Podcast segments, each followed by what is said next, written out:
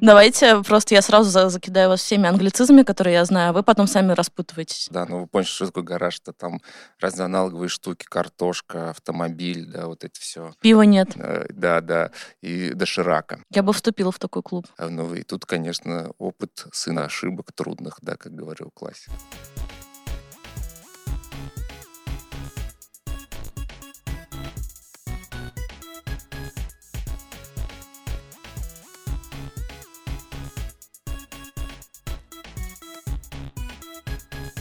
Сегодня у нас в гостях люди, которые нам расскажут много неизвестных терминов, расскажут нам, как устроено цифровое искусство, цифровые гуманитарные науки, чем занимается Гараж Digital и что вообще происходит. Расскажите, пожалуйста, немножко о себе. Меня зовут Никита Нечаев, а я куратор программы Гараж Digital. Работаю в музее довольно давно в такой трансдисциплинарной роли, видимо. А, Да, я сейчас э, руковожу отделом веб-продакшена, а параллельно с этим занимаюсь вот программой Garage Digital, а, которая посвящена а, техносоциальным проблемам, тому, как искусство и research да, занимаются этими вопросами и посвящена вопросам цифровых культур. Меня зовут Алек, Алек Петук. Э, Некоторое время я не представлялся как художник, потому что вообще современное искусство, ну, начиная, наверное, с Марселя Дюшана, это такая негативная процедура, да, чтобы сделать искусство, надо быть не художником и сделать не произведение искусства. Но дело в том, что вот буквально на прошлой неделе я а, общался ну, с таким вот тоже представителем институции крупной российской, и меня не признали как художника, да, подумали, что я какой-то философ и прочее. Я с тех пор все-таки решил представляться как художник, потому что без этого я вообще, никто, да. Вот поэтому Алик Петук художник. Давайте сначала расскажем, о чем же мы сегодня поговорим, немножко термины и понятия, и, в общем, что такое Digital Studies, э, что такое Digital Humanities, чем это все отличается, как это перевести на русский язык. Немножко расскажите об этом. Digital Studies для меня, например, э, вообще чуть-чуть загадочный термин, какой-то зонтичный, я, я не уверен, в каком контексте точно его брать. Вот, наверное, Digital Humanities какой-то более очерченный, несмотря на то, что тоже крайне большой.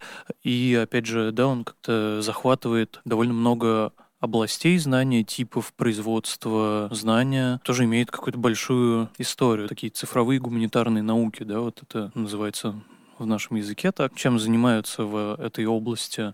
Исторически, насколько я понимаю, начинались эти изучения с анализа текстов, брались э, как раз большие корпусы текстов, или там, вот, например, такой известный проект, э, связанный с анализом э, произведений Фомы Аквинского, вот один из ранних, где-то там в со- в 40-х годах, для которого создали такой индекс, там на перфокартах еще, а, индекс э, слов буквально, которые вот там а, упоминаются, так, чтобы их можно было количественно измерить, количественно изучить, а, возможно, да, перевести э, такой анализ в качественный уровень. Честно говоря, не упростил сейчас людям жизнь, а только сложнее стало. Ну, можно резюмировать, наверное, что это ну, применение, наверное, численных методов дискретных вычислений в гуманитарных науках, да, вот совсем так, если просто. Совсем просто. С одной стороны, да, а с другой стороны, это можно перевернуть еще. И мне кажется, это сейчас тоже часто делают.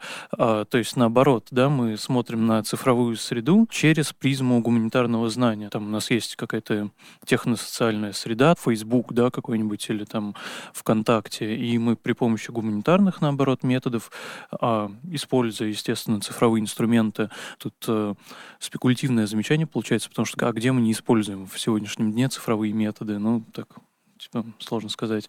А, так или иначе, используя их, да, говорим о том, что для нас значит такая новая там цифровая онлайн-среда, та или иная. Значит, похоже ли это на Science Art или это другое? Вау.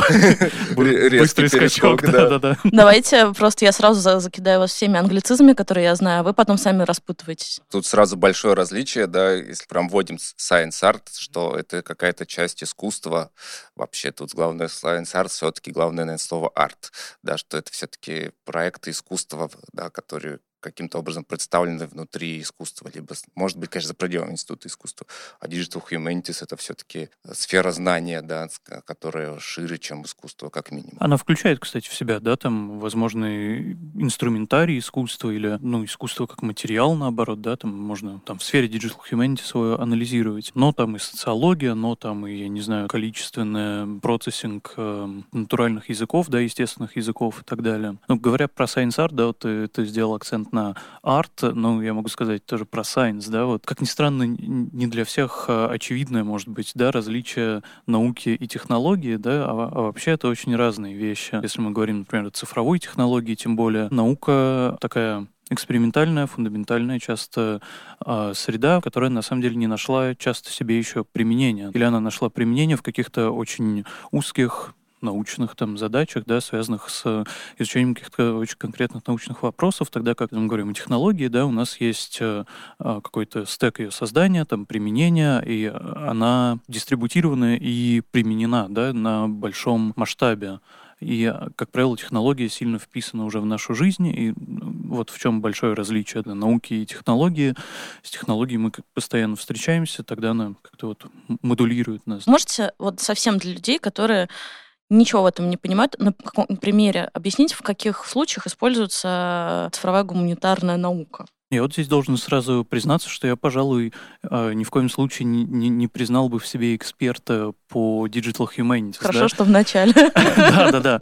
Важно сделать такой дисклеймер. Мне там как куратору скорее интересно ну, вот такой тип производства знания и там общения, например, с людьми, которые этим напрямую занимаются. А инструменты бывают очень разные. От статистического анализа постов, опять же, да, в интернете, до машинного зрения и вот того, как картины написаны, распознание образов, а, опять же, да, с получением какого-то нарратива, возможно, там находящегося в домене искусствоведения, возможно, наоборот, социология, возможно, еще... Когда мы обсуждали и вообще готовились к этому сегодняшнему подкасту, э, мы говорили, что платформа Garage Digital объединяет вот такие большие зодничные понятия, там, digital humanities, game studies, цифровое искусство, да, и вообще искусство как таковое, произведение искусства, да, потому что гараж — это музей современного искусства. И тоже я задумался, что такое цифровое искусство. И вроде бы э, вот на самом простом уровне, и он на самом деле верно, да, что когда искусство каким-то образом связывается, экспонируется, ретранслируется цифровыми методами. Дело в том, что я немножко из другого заходил искусства в современное искусство, а современное искусство через разные двери может зайти через Я была, кстати, на твоей выпускной выставке, где были твои работы. Круто,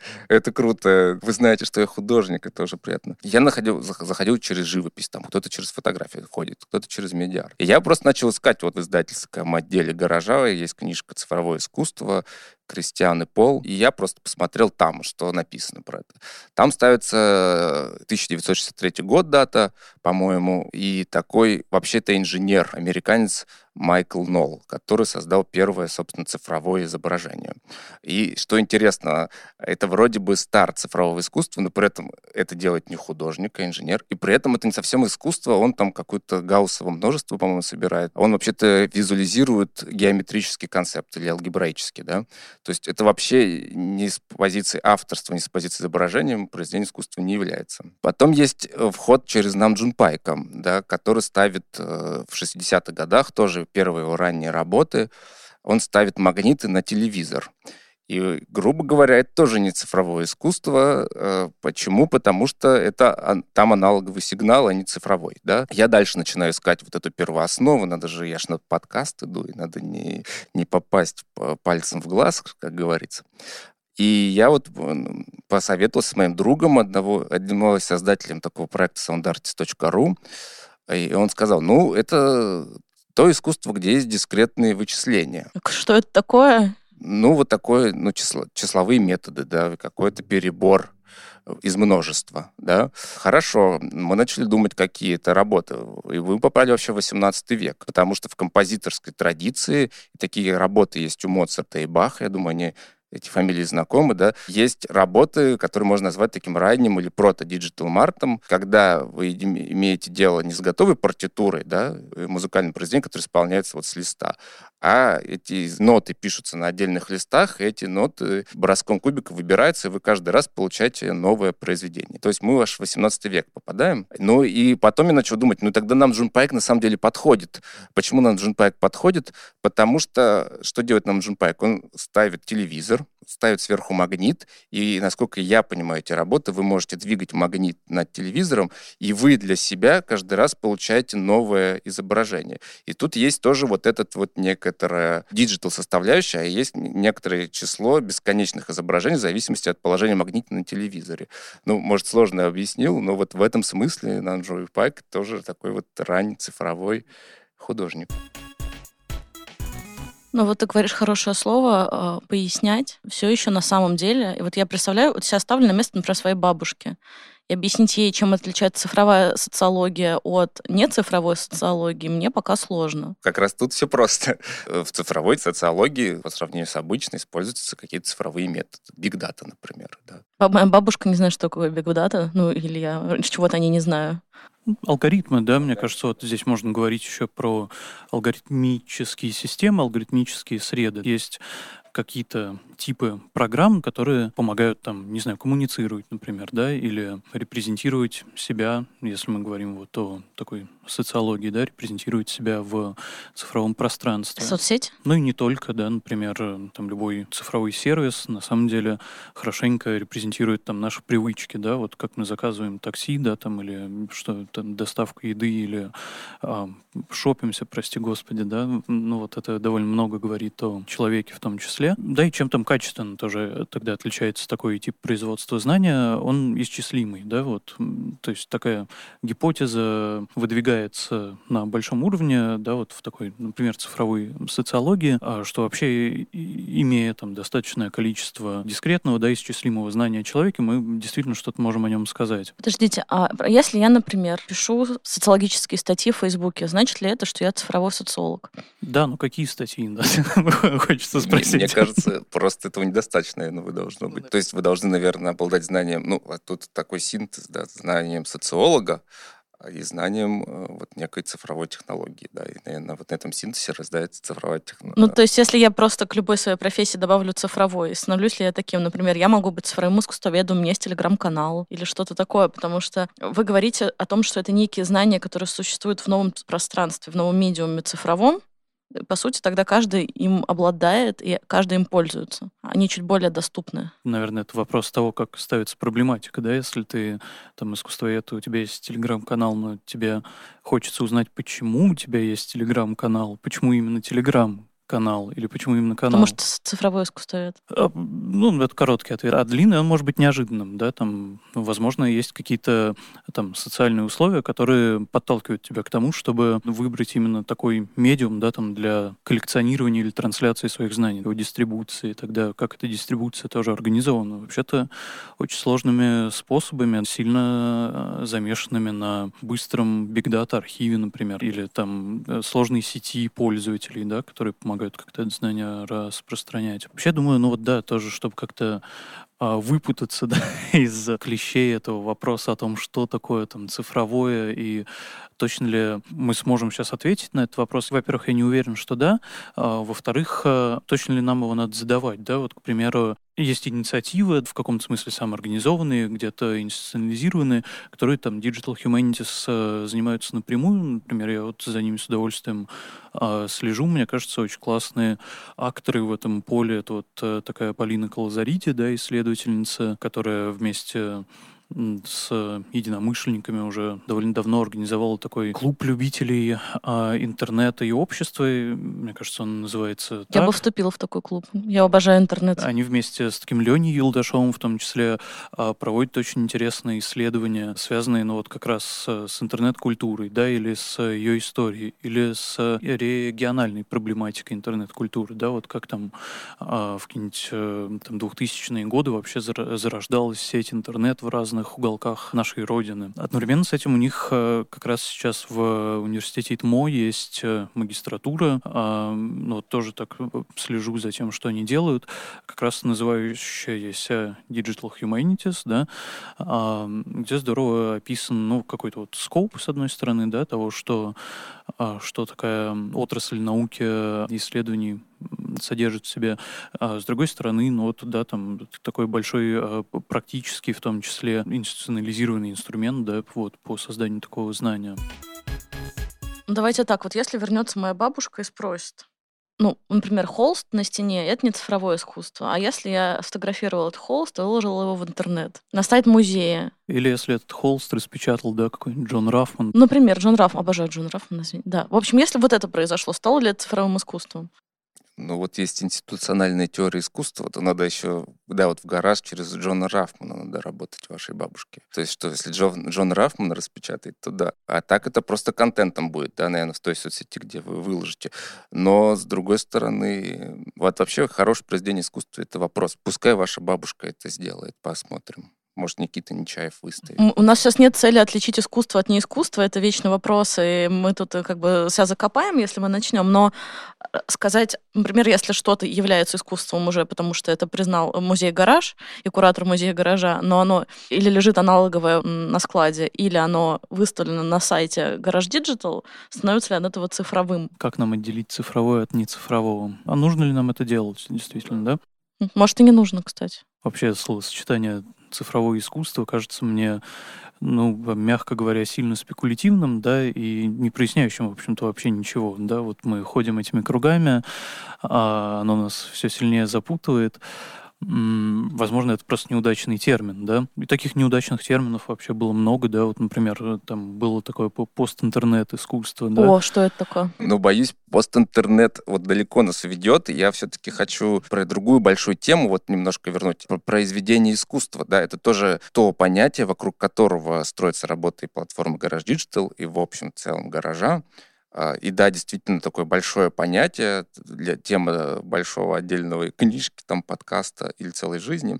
И мне кажется, в этом смысле удачное очень определение дает такой художник Пьер Юик, который говорит, что такое произведение искусства — это динамическая цепочка, проходящая через различные форматы. И вообще-то здесь тоже мало что понятно, но это понятие снимает с нас вот всякую медиальную составляющую. И отвечать на вас вопрос. Вот есть черный квадрат Малевича, который есть на странице Википедии. И вообще цифровое искусство не цифровое. А мы должны понимать вот черный квадрат Малевича вот как некую динамическую цепочку, которая есть в интернете, в Третьяковской галерее, да, в наших телефонах, на наших компьютерах. И она как-то работает, да, вот она это динамически проходит, используя инфраструктуру как аналоговую, так и цифровую.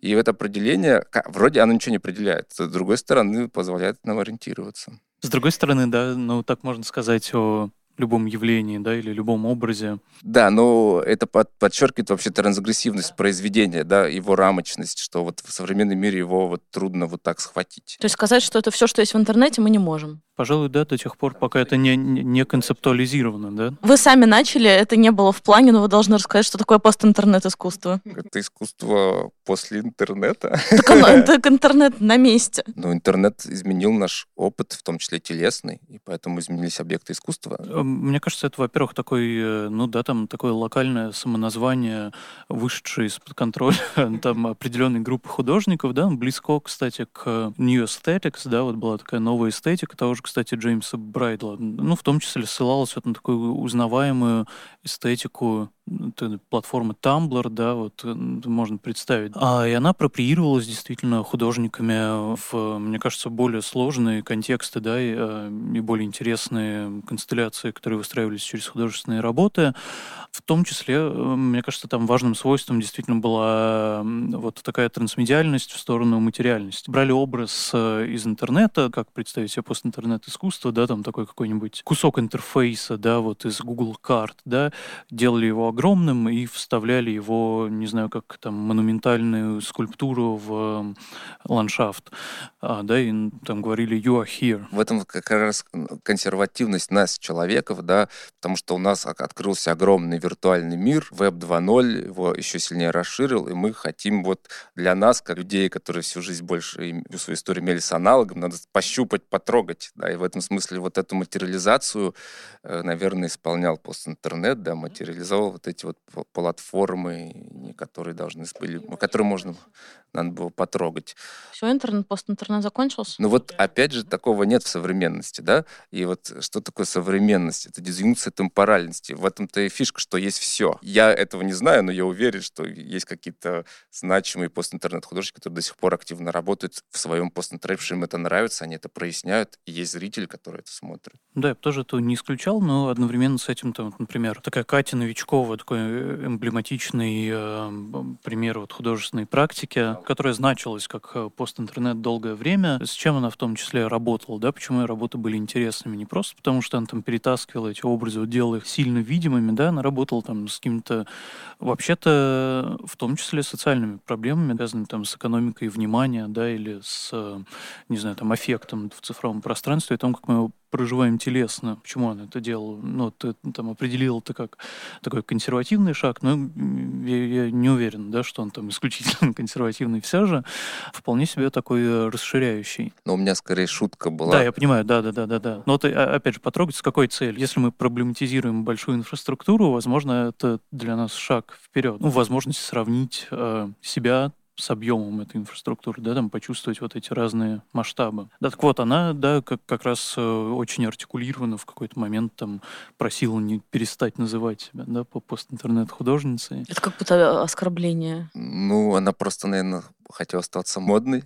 А как модные художники сейчас себя называют? Ну, мы еще все живем, наверное, в постконцептуальном искусстве. Модно говорить, я постконцептуальный художник. Но при этом понимаешь, что такое постконцептуальное искусство. Э, наверное, вот это важно. Но, с другой стороны, вот известная дата, когда начались 20-е годы, теперь пока что вот эти ближе последние несколько лет непонятно. Мир динамично развивается, это понятно, а куда мы движемся, пока вот точно искусствоведы, философы не скажут.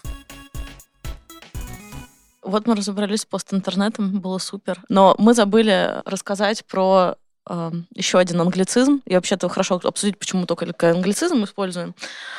Что же такое Game Studies? Ты предлагаешь такие, да, очень интересные прыжки, знаешь, как будто уровень сменяется, да? Это раз. все на сайте Garage Digital написано, так что вам нужно, придется отдуваться. Game Studies — это гуманитарные исследования видеоигр в основном.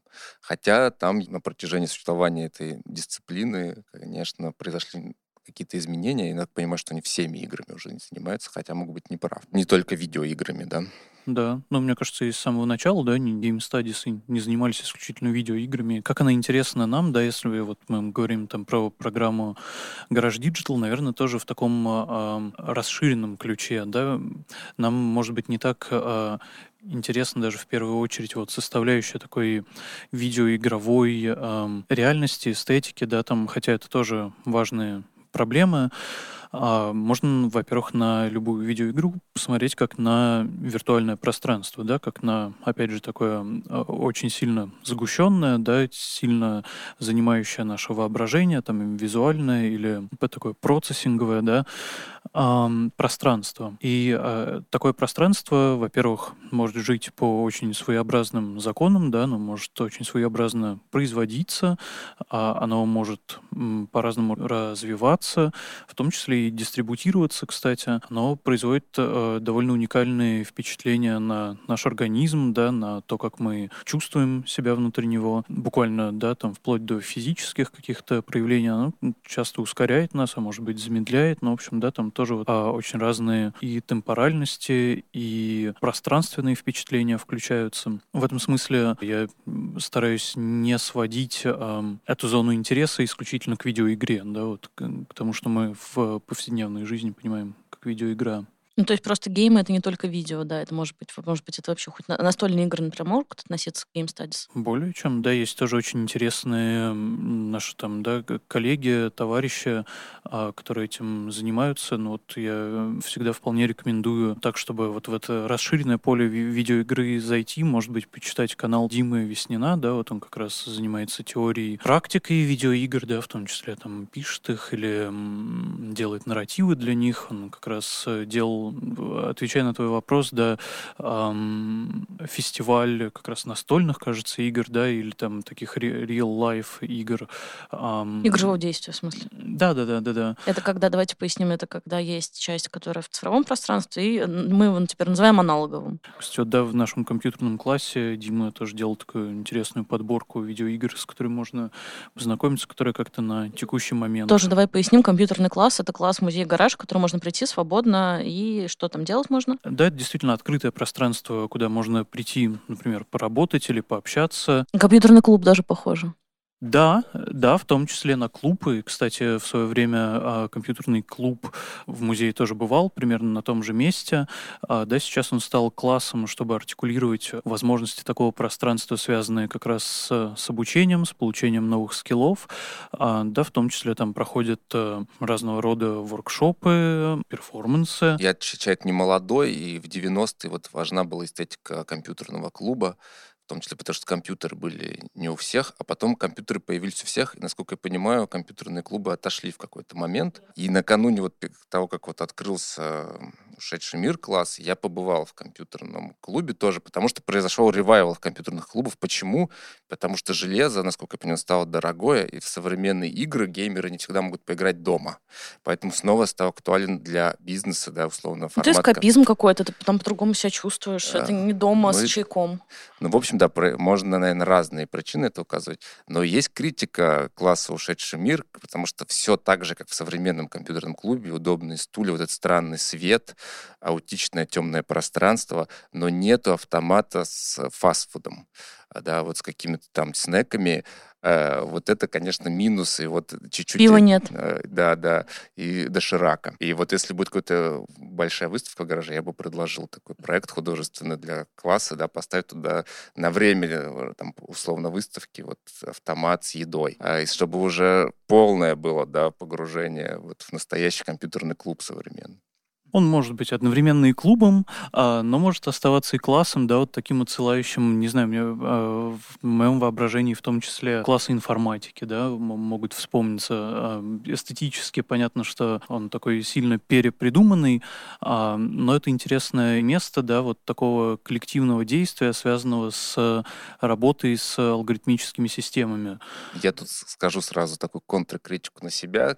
Алек отвечает хейтерам, во-первых, рубрика теперь у нас какая контркритика моей критики, да, действительно, почему вообще ставится в современном компьютерном клубе автомат с едой, чтобы на самом деле вас удержать в компьютерном клубе, и вы заплатили больше денег, конечно, чтобы вы все время были в компьютерном клубе, да. А, собственно, почему он не стоит в ушедшем мире? Потому что это не только компьютерный клуб, а еще и компьютерный класс, да, где кроме вот некоторого, ну, скажем так, ну, грубо, веселения, есть еще и производство знания, да. И в том числе, наверное, можно здесь немножко рассказать о том семинаре, который вот я провожу, да. В какой-то момент мы обсуждали игру Dark Souls. Не хочется даже начинать сейчас, да, вот невозможно, наверное, так кратко о ней рассказать. Это такой важный феномен культуры, литературы, как мне кажется, и искусства, хотя тут есть оговорки вот последних десяти лет.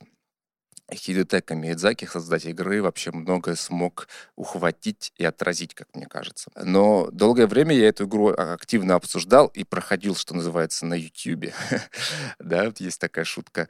А, и в какой-то момент я ее установил на компьютере, и она оказалась, что работает, э, да, и можно играть. Я думаю, что моего компьютера недостаточно. Просто игра оказалась относительно старая. И я шалел от впечатления, от эффектов и аффектов, которые игра оказывает, и понял, что это надо перенести вот в такую плоскость современного художественного проекта. Ну и непонятно было, на самом деле, в этой ситуации, кто сделает, чтобы это было некой коллективной практикой, да, кто сделает, собственно, некий компьютерный клуб, это какие-то миллионы рублей, чтобы это могло происходить. И вот по совпадению мне написал Никита и говорит, у нас тут класс э, есть компьютерный, надо делать какой-то проект. Я говорю, у меня он есть, я уже хожу с идеей вот несколько месяцев. И вот мы провели два сезона, и даже у этого семинара, это называется семинар, хотя это понятие здесь, может, надо следует раскрыть. Он называется «Дверь открывается не с этой стороны», вот по игре Dark Souls. И достаточно успешно прошло. И здесь есть очень важное отличие от Game Studies в нашей практике и об этой Никита тоже немножечко сказал, да, что Game Studies все-таки для игр, не только, как мы выяснили, для видеоигр, но и вообще для игр применяет рамку гуманитарных исследований, известных методологий, там философия, социология, филология и так далее. А, но дело в том, что Безусловно, это знание циркулирует и присутствует, но мы не всегда к нему имеем какое-то отношение. Мы можем относиться к другой системе телесной или другой системе производства знания, или вообще к ней никак не относиться. Да, мы можем быть, ну, не знаю, продавцом в пятерочке. Но, тем не менее, мы сталкиваемся с компьютерными играми, это часть нашей жизни, и мы хотим, может быть, не всегда, но некоторого прояснения. Это некоторые впечатления, которые, ну, как бы ими остаются, да, и, собственно, вот основная задача семинара именно прийти с тем багажом, который у тебя есть, поиграть в какой-то важный феномен там, культуры, понять, почему он важным или почему он не важный, может быть, да, и вот со своих позиций как-то это осознать. Пока что вот те два сезона, которые прошли, мне очень понравилось, и действительно мы смогли, наверное, на сегодня создать такое микросообщество и среду, которая вот занимается играми, да, но не с точки зрения какого-то уже заданного знания, а, собственно, с точки зрения некого своего аутического интереса, прояснения вот игровых и цифровых платформ. То есть это технически выглядит как что? Это все играют или все слушают лекцию? Или что это такое? А вот все, на самом деле, то, что вы говорите. Здесь есть э, ну, некоторые предложения от нас, да, как от некоторых медиаторов и модераторов семинара, и каждый из участников сам волен выбирать. Да, у нас есть доклады, в этом сезоне вот во втором были стримы, есть непосредственно сеанс игры, есть обсуждения. Ну, соответственно, в этом насыщенном треке за полтора месяца вы сами выбираете то, что вам нужно на самом деле, а может быть, вам нужно не все. Расскажите, что такое Garage Digital все-таки? Программа, которая поддерживает э, искусство и исследования, связанные с техносоциальными проблематиками и сетевыми сообществами сетевой культурой. А из каких еще частей она состоит, помимо того, что мы перечислили? Сама программа э, имеет ну, несколько более или менее выраженных структурных частей. Вообще она изначально работала как такая онлайн-платформа с выходами в офлайн. Мне кажется, там вот в начале существования такой опорной ее точкой была грантовая программа, да, собственно, это такая прямая поддержка конкретных э, художественных пропоузлов или research пропоузлов на основе там open call, да, общения с художниками.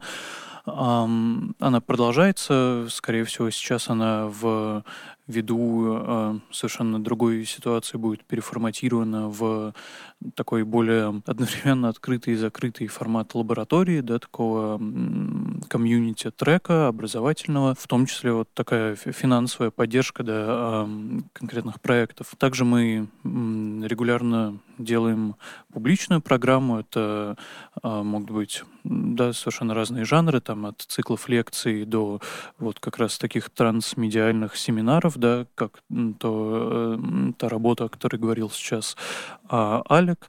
Это могут быть, э, ну да, такие а, интервенции, а, иногда в проекты музея или в пространство музея, перформансы и так далее. А, да, есть э, часть, связанная с документацией э, или комментированием того, что мы делаем. Да, вот это разного рода материалы от записей до там, специально написанных текстов или переводов вокруг тем, с которыми мы работаем. Мне кажется, важный на самом деле кусочек программы сейчас это такой довольно свежий телеграм-канал, а, в котором мы стараемся как раз простым языком да, говорить вот о том спектре проблем, которые нас интересуют. Скажи название. а, Гараж Digital, да, иронично а, называется этот канал. А, собственно, да, призываю за ним следить. Его, кстати, ведет Иван Ниткачев, а, в том числе медиахудожник, он, здорово пишет. Тоже в компьютерном классе делали с ним его воркшопы, надеюсь, еще вскоре сделаем такую вот серию встреч, связанных с традициями цифровой поэзии. Ну, только, ну да, ты не спрашивай, да, что значит такая цифровая. Так вы понимаете, я, может, это и погуглила заранее, а люди-то не в курсе. Да, я предлагаю просто прийти на эти воркшопы. Мы оставим одно понятие э, неизвестным, чтобы привлечь немножко такой, да, секрет. Что такое цифровая поэзия, расскажем о музее «Гараж». Да, да, вот очень для меня эта встреча прояснила, что понятие «Garage Digital», мне всегда тоже казалось, что главное слово digital, а есть же еще гараж, да, ну вы понимаете, что такое гараж-то, там разные аналоговые штуки, картошка, автомобиль, да, вот это все. Скажите, а вот, например, мы действительно потрясающе много англицизмов сегодня использовали, хотя я не, я не то чтобы против, просто интересно, это связано с тем, что мало текстов переведено на русский язык, или это связано с тем, что это какие-то общепринятые понятия? Как много информации? Где брать эту информацию? Человеку, которого сегодня послушал, ему стало интересно. Ну, во-первых, мы понимаем, что да, у цифрового часто есть вот это обещание доступности для всех, да, и это то, с чем там в том числе к нам часто приходит. Ну, вот есть такое там тоже тоже известное, мне кажется, понятие digital divide, да, такой цифровой разлом, которое указывает на то, что вообще доступность да, интернета, цифровых, э, не знаю, там, устройств, да, разного рода сред совершенно неравномерно по миру, да, естественно, такие вот, что там, страны первого мира, я не знаю, стоит ли сейчас так говорить, но так или иначе, какую бы классификацию мы не приняли, имеют а, больше возможностей работы с этим пространством, соответственно, больше опыта в нем больше возможностей изучения. И да, эм, технология наследуется, распределяется, дистрибутируется и, естественно, изучается в англоязычной среде. Да, это такой вот дефолтный, да, хочется сказать, язык а, говорения о чем угодно связанном с технологией. Одновременно с этим это, конечно, совершенно не полноценный взгляд, наверное, на цифровую культуру. В том смысле, что даже исторически есть очень много а, разных треков, связанных с возникновением, например, там, идей кибернетики, да, про насыщенность традиции изучения там, цифровых сред э, в англоязычной среде. И э, ну, вот в последнее время мне, естественно, казалось особенно важным а, говорить об истории цифрового, об истории вычисления, алгоритмов и так далее в контексте их милитаризированной генеалогии. Почему мне кажется это важным? Потому что этого нарратива совершенно нет, или он такой почему-то маргинальный в русскоязычном пространстве. Одновременно с этим это довольно заметная исследованная область в теории там, англоязычной, да, такой вот международной, то, что называется, а, да, как любой разговор там об истории цифрового начнется там с Тюринга, фон Ноймана и так далее, а, да, там э, нескольких персоналей, которые вообще-то, естественно, решали, да, там задачи военно-промышленного комплекса при помощи самых ранних идей такой вот уже ощутимой кибернетики, да, такой вот, которая а, взращивалась в этот момент как наука, да, там и история интернета, естественно, возвращается к необходимостям промышленного комплекса. И вообще в, во всей цифровой среде можно найти интенции, сильно резонирующие, да, или как-то отголосками присутствующие в, в задаче управления военными действиями и так далее, да, вот такие парадигмы там а, коммуникации, командования и контроля, а, которые будут абсолютно точно описывать, а, не знаю, там интерфейс какой-нибудь соцсети практически сейчас, да, там, ну, наверное, с некоторыми дополнениями, а на самом деле были основными задачами там, в милитаристских парадигмах там, 40-х, 50-х годов 20 века. А, собственно, да, это вот такой большой исторический нарратив, который, как мне кажется, здорово было бы а, учитывать в исследованиях и а, вводить этот язык а, в какой-то общей, да, в нашей среде сейчас, в том числе потому, что мы оказываемся в такой ситуации, где нам приходится осознавать то, как а, алгоритмизированная, распределенная среда а, контролирует нас, контролирует там решения, которые оказываются вне нашей достигаемости, ну и там добирается где-то до наших тел. Я вот с другой стороны все-таки вот у Даши в общем был вопрос, как подключиться. Правда, такие вопросы вроде самые базовые, которые мы, наверное, может, где-то излишне усложнили, что может быть неплохо. Но я вот, когда мы занимались э, вот, в семинаре по Dark Souls в классе «Ушедший мир», вроде бы туда свободный вход, вы подаете заявку на open call, и, скорее всего, проходите. Но при этом, чтобы вот даже играть в Dark Souls и просто его обсуждать, ну, надо иметь минимальный навык игры, скорее всего, интересоваться, вы так просто не придете современным искусством, да, тем же, скорее всего, Studies, современной философией. Я вижу, что приходит определенный, ну, контингент, да, вот определенные люди, вот определенного возраста, определенного образования. И как-то перед семинаром мы там собираемся, я пришел, вот мы с техником настраиваем компьютеры, и зашел мужчина, старше меня лет на 10-15, и сказал, очень просто, это же компьютер компьютерный класс, я сказал, да, а вы можете сделать меня пользователем? И мы с ним немножко пообщались, и я сказал, ну, тут сейчас немножко другой семинар, и я понял, что у него нет навыков вот базовых, да, которые у меня, мне кажется, есть уже с рождения. То есть как загрузить видео на YouTube, как сделать сессию в скайпе, да, как сделать аккаунт во ВКонтакте. А я так, конечно, вот э, отношусь к реальности вот критично, в том числе к себе социалистически, да, я, я подумал, что, наверное, вот мы тут какими-то высокими материями, большими философами оперируем, какими-то важными культурными феноменами, модными понятиями, и вот есть такие люди, да, которые тоже важны, и вот он меня как-то очень серьезно расколол, и действительно, может, и такое надо делать, да, и, наверное, такое и делается, более того, может, э, он этого не находит, опять же, в том же, в каком-то потоке информации. Но мне вот он очень сильно, помню, расколол, я вот так задумался. Можно сказать про то, что вот этот цифровой разлом, да, этот digital divide проходит, естественно, не только там географически, но и, например, там возрастно, да, совершенно очевидно, а где-то там социально по разным параметрам. Ну, в общем, мне кажется, да, это важное наблюдение что читать, что смотреть, за кем наблюдать, чтобы разобраться? Невозможно ответить, э, что читать. Но я думаю, что вот как говорит мой учитель, философ Юлий Регев, надо следовать своему жребию да, что вас, скорее всего, что-то интересует, какие-то странные понятия, в том числе, которые мы сегодня обсуждали, не знаю, там цифровое искусство, science art, э, game studies, да, может быть, вас это даже раздражает. Можно начать этим интересоваться, да, даже вот если вы даже базовый пользователь, что такое Game Studies, да, у вас в одной кнопке находится, вы просто забиваете в поисковике, и вас начнет затягивать, да, эти различные электронные энциклопедии, лекции, да, вот в YouTube множество. То есть этого а, много, но я думаю, что тут центральное это ваш интерес, да, что вас действительно интересует. И, кстати, это, опять же, не всегда так явно и понятно. Но и тут, конечно, опыт сына ошибок трудных, да, как говорил классик. Хочется посоветовать сразу очень много всего. Я вот а, думаю, есть ли какие-то простые интерфейсы входа, да, в этот материал.